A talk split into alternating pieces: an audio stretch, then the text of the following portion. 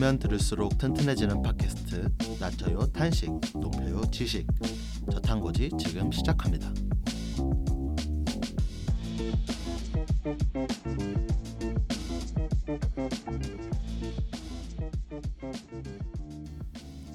네 여러분 또 오랜만에 만나게 됐네요. 다들 잘 지- 다들 잘 지내셨나요? 네. 아 여러분은 근데 그 태양 여러 여러분 이거 생각나가지고 혼자 쪼개고 있었어요. 너무 보고 싶었어요. 아리가또. 쉐쉐. 근데 그 너무 잘해서 킹 받는 거 아시죠? 아그그 포인트죠. 사람들이 그거 빨리 노래방에 음원 내달라고. 그 또 따라하는 그 뭐지? 아, 사람들 많잖아요. 네. 어. 진짜 웃긴데. 쉐쉐. 막 온갖 나라 말로 다 하잖아요. 베트남 말도 하고 막. 아 신기하다. 아 역시 아무튼. 또 나만 이렇게 뜨는지 몰랐네. 아 저도 몰랐다가 지난주에 그 태양 여러분이라고 해서 그게 뭐예요라고 했다가 트렌드 지쳐진다고 대박. 아. 그거 나온 지 꽤 오래됐는데 네. 한 소리 크게 듣고 그, 크게 들을만 했네. 그 자리에서 시청각 자료 강제 시청 당했거든요. 아 뒤늦게 지금 진짜 웃긴데. 밈에 탑승하셨네요. 네, 거의 밈 이제 외롭지가 않습니다. 달고 다른 밈 이제 뒤늦게 혼자 재밌다고 하고. 아직도 근데 좀 날씨가 또 날씨인 것 같은데 음. 따뜻해지는가 싶다가 맞아요. 엄청 춥더라고요. 맞아요, 너무. 추워요. 하루 제가 반팔 입고 출근했다가 죽을 음. 뻔했거든요. 맞아 맞아. 반팔? 네.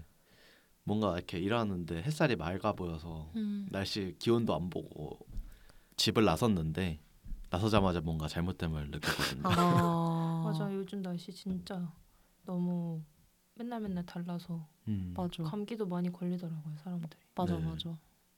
주변에 보면은 저희 회사에서도 다 감기 때문에 병원 갔다가 오후부터 업무 시작하겠습니다 이런 사람들도 음. 많고. 어 감기 걸렸는데 오후에 다시 와서 업무 한다는 게 좀 슬프네요. 네. 뭐 직장인이 뭐 그렇죠 뭐. 뭐 죽을 정도로 걸린 거 아니면은 아 너무 나와서 일해야죠. 그러다 죽는 거 아닌가요? 이게 적 옛날에는 아프면 이제 음, 그랬는데 이제 적당히 아프면은 음, 나가게 되는 것 같아요. 아, 토토님 또 다시 이사하셨다고. 아, 아. 네네. 제가 한 1년 정도를 이제 한 1시간 40분 편도 출퇴근 그게 거리를 벌써 또 1년이나 됐었나요? 그쵸. 몇달 안 된 것 같은데. 저희 팟캐스트가 3년 차인가요? 그쵸? 거의 3년 차인가요? 그쵸? 2, 년 2년 되지 않았나요? 만으로? 아, 아, 사 만으로 2년 안 됐을 걸요? 그래요? 거의 이제 2년 다될 음, 음. 거예요. 한 그때 뭐 작년에도. 9월, 8월 뭐 이때쯤 시작했던 음, 맞아, 걸로 맞아. 기억하는데. 참 세월이 야속하군요. 아 그럼 그 사이에 투토님은 자취, 본가다, 자취 이렇게 되셨군요. 예, 맞습니다. 어, 그래서 이제 이번 달에 이사를 했고요. 아, 음. 네, 4월쯤에 이사를 해서 집 꾸미기를 또 열심히 다들 이제 저희 멤버들은 인스타를 보셨겠지만 잘 꾸며 놓으셨더라고요. 어, 네. 체리 몰딩의 집이었거든요. 음. 그 체리 몰딩을 극복하기 위한 그 돈고 쇼를 아 진짜 근데 체리 몰딩이라고 지금 말해서 알았지 저도 몰랐어요. 못 느꼈어요 체리 몰딩인 거. 음. 그 부분은 이제 체리 몰딩이었던 것을 눈치채지 못할 정도로 잘 네, 음. 열심히 인테리어 공부를 해서 음. 어.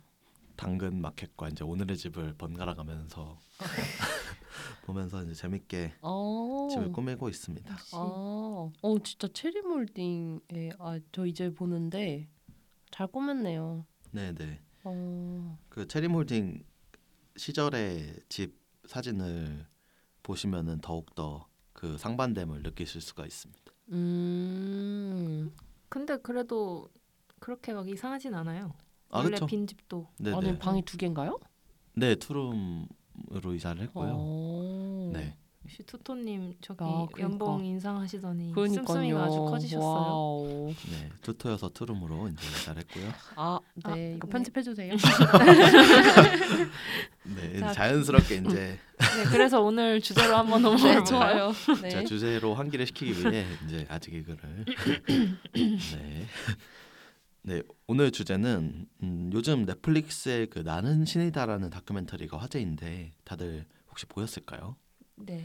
사이비 종교의 이제 문제를 조명하는 컨텐츠인데 음, 그 폐해 중에서 특히 여성들의 성추행 문제 등이 심각하여 이제 많은 이슈가 됐었습니다. 저도 그 다큐를 봤는데 네네.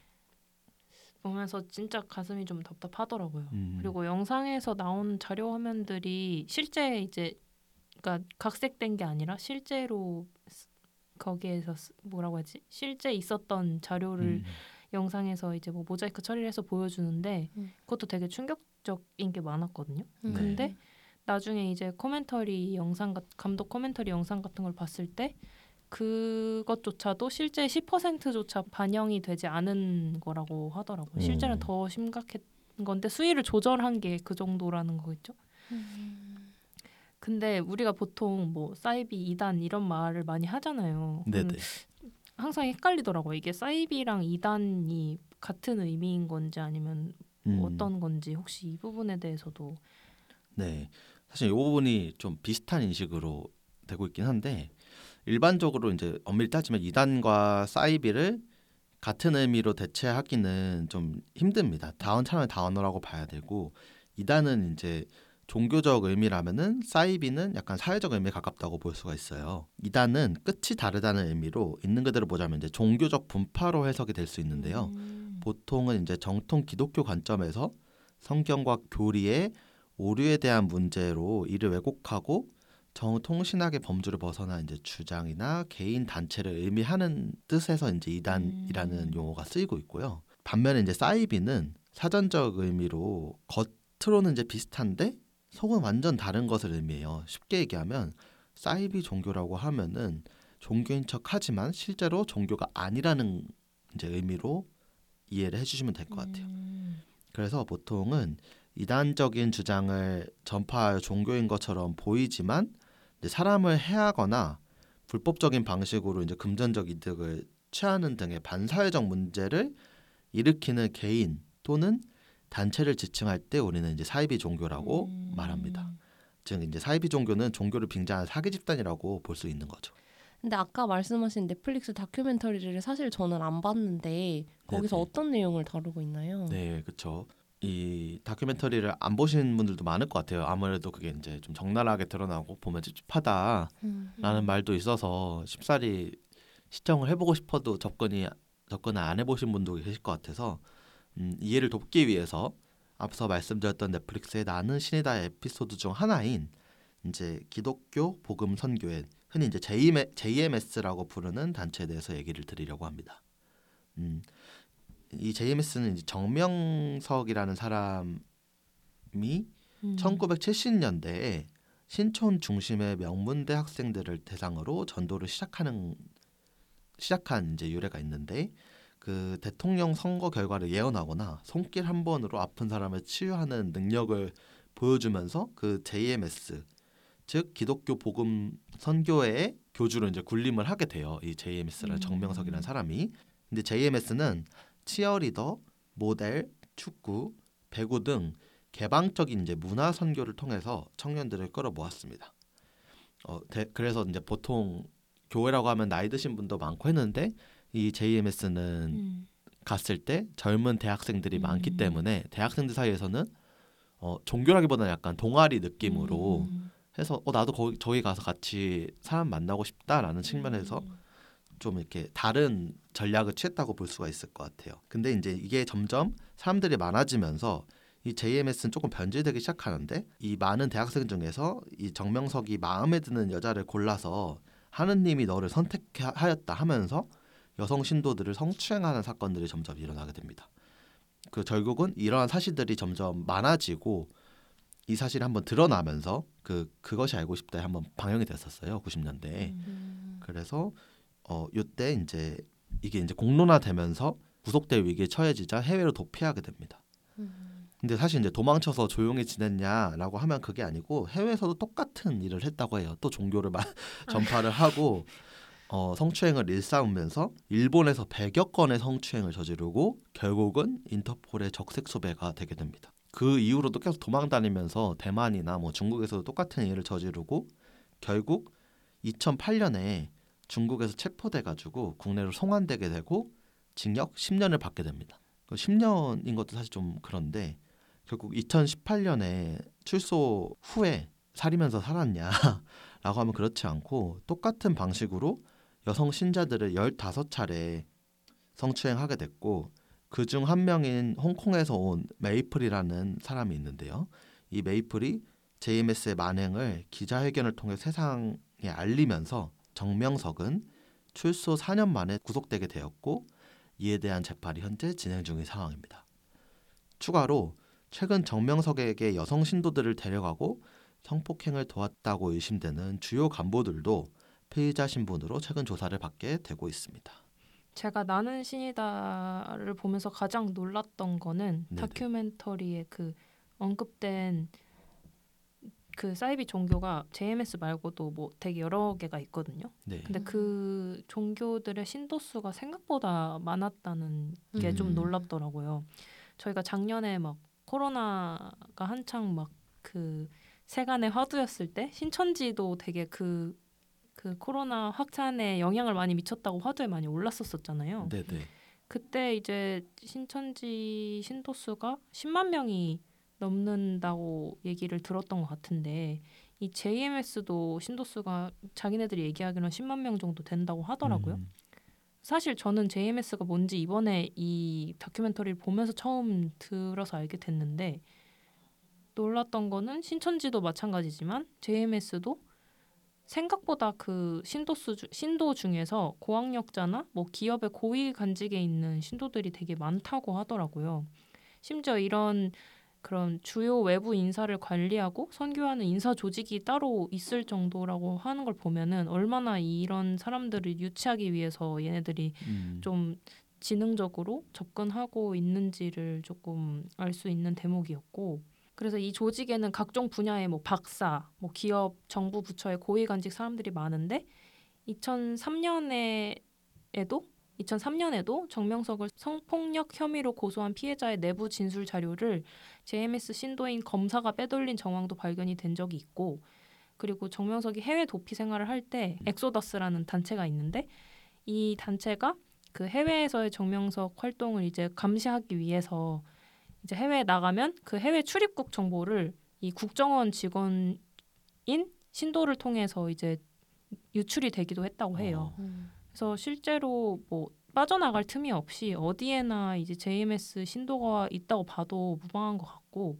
실제로 이 다큐멘터리를 제작한 PD님도 제작진 중에 이 JMS 신도가 있는 것은 아닐까 매번 의심하고 덧 같은 것도 녹, 녹았다고 해요. 이 애가 진짜로 아닌 척 하는 건지 진짜 아닌 건지. 그래서 이걸 제작을 하는 과정에서도 이 실제로 걱정을 떨치지 못한 채로 계속 제작을 했다고 하더라고요.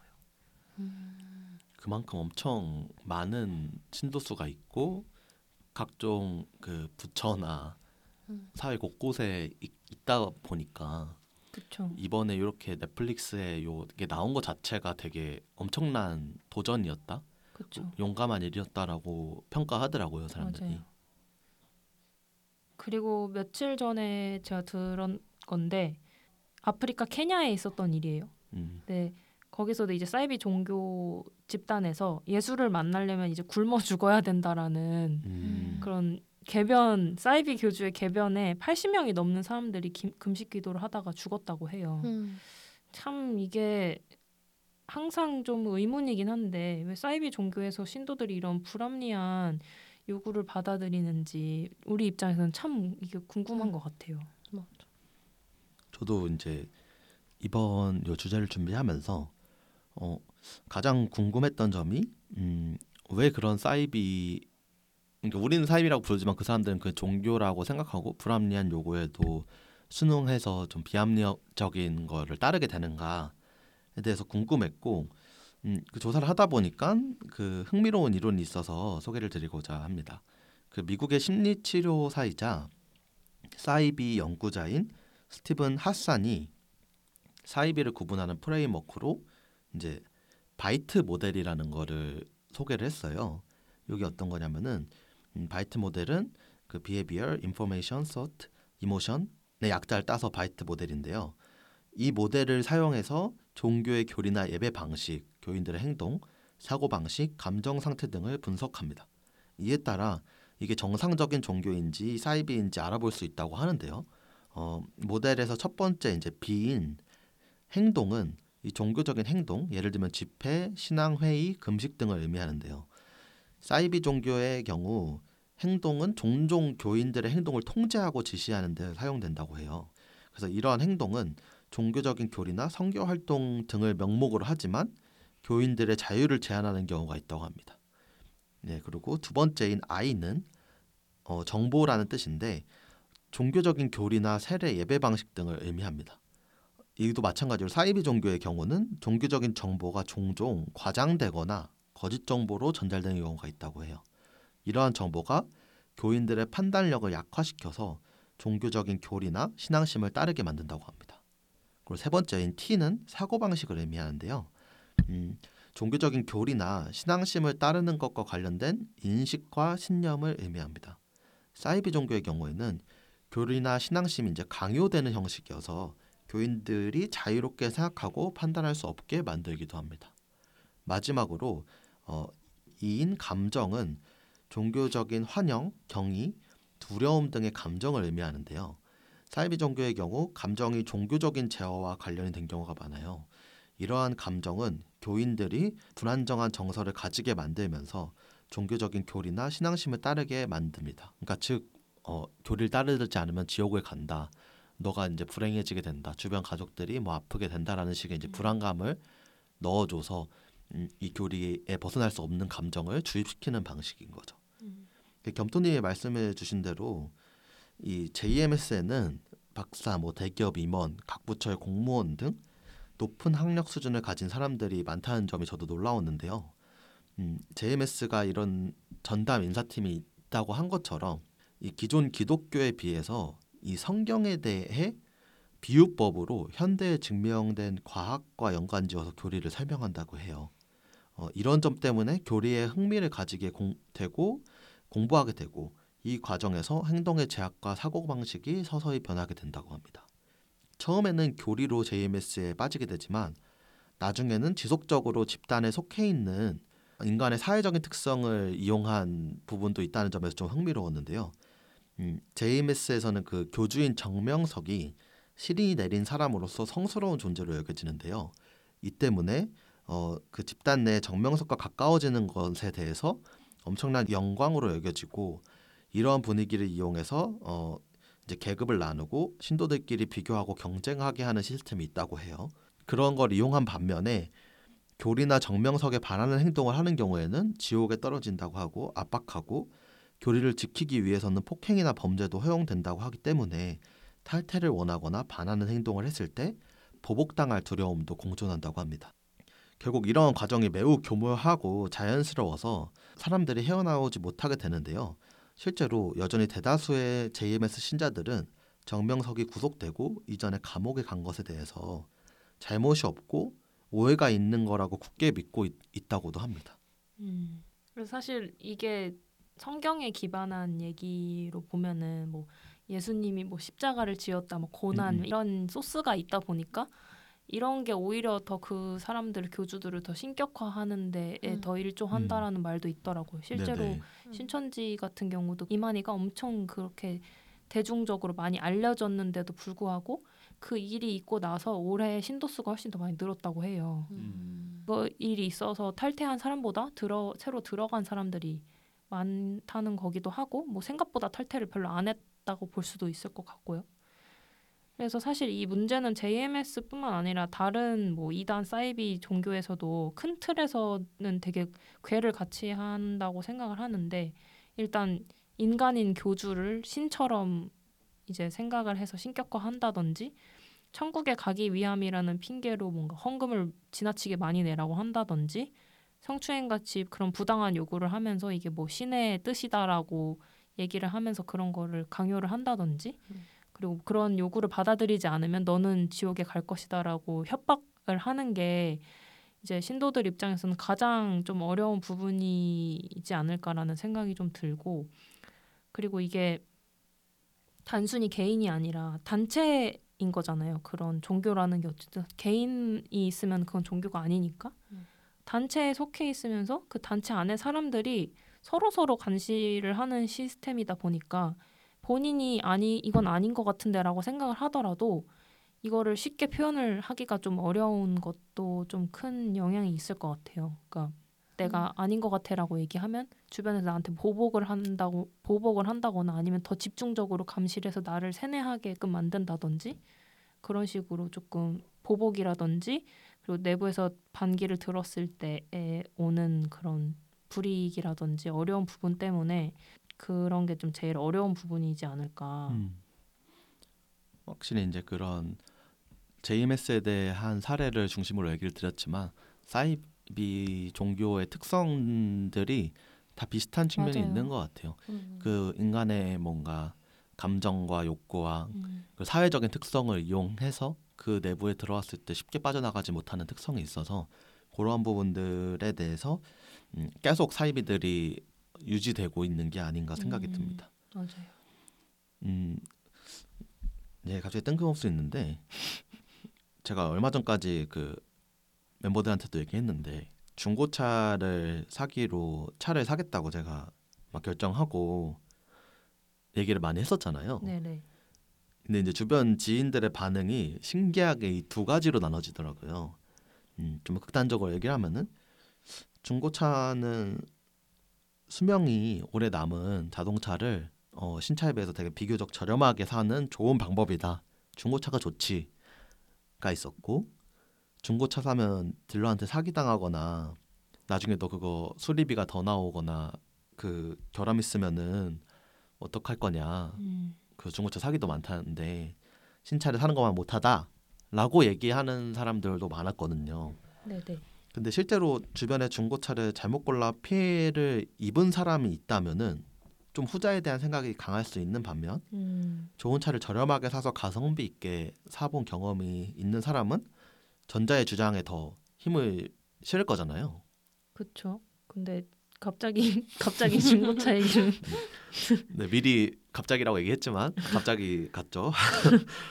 이러한 얘기는 이제 갑자기 드리는 이유는 어, 결국 인간은 자기 경험과 본인의 뇌가 판단하는 세상으로 세상을 이제 바라본다는 얘기를 하고 싶었어요.